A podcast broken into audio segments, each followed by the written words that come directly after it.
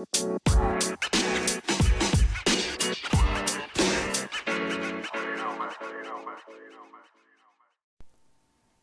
สดีค่ะ คุณผู้ฟังทุกคนค่ะ ยินดีต้อนรับทุกคนนะคะ กับเข้าสู่รายการ Celebrities English Caption by CNJ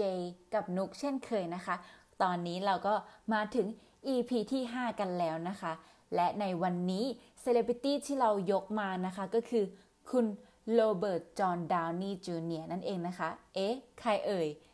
เขาคือนักแสดงนะคะ นักดนตรีชาวอเมริกันนะคะ ทุกคนอาจจะรู้จักกันดีนะคะ จากการ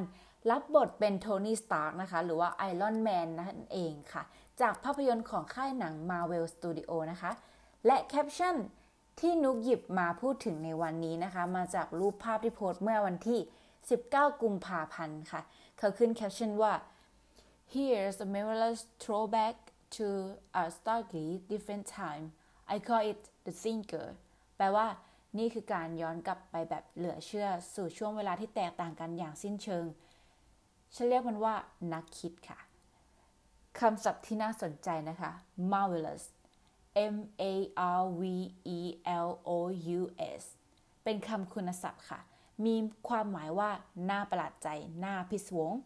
ดีมากหรือว่าน่ายินดี เหลือเชื่อเป็นไปไม่ได้นะคะ มีความหมายที่หลากหลายมากเลย ขอยกตัวอย่างประโยคเพิ่มเติมนะคะ He is done a marvelous job of the painting แปลว่าเขาทำงานได้อย่างยอดเยี่ยมเลยนะคะ ในการวาดภาพะค่ะ อีกหนึ่งแคปชั่นนะคะที่นุกยกมานะคะก็คือ รูปที่โพสต์เมื่อวันที่ 11 กุมภาพันธ์ค่ะ คุณโทนี่ เอ้ยคุณโรเบิร์ตนะคะคุณโรเบิร์ตจอห์นดาวนีย์จูเนียร์เนี่ยเขาก็ขึ้นแคปชั่นว่า reflecting is a Wednesday vibe speaking of vibe um, similar one gets lost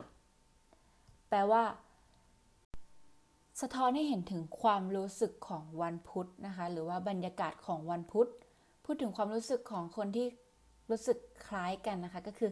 การหลงทางนั่นเองค่ะ อีกหนึ่งคำศัพท์ที่น่าสนใจนะคะที่หยิบมาก็คือ wife ค่ะ v i b e s มีความหมายว่า ความรู้สึกบรรยากาศนะตัวอย่างประโยคนะคะที่นุกจะยกตัวอย่างให้ทุกคนฟังนะคะก็คือ I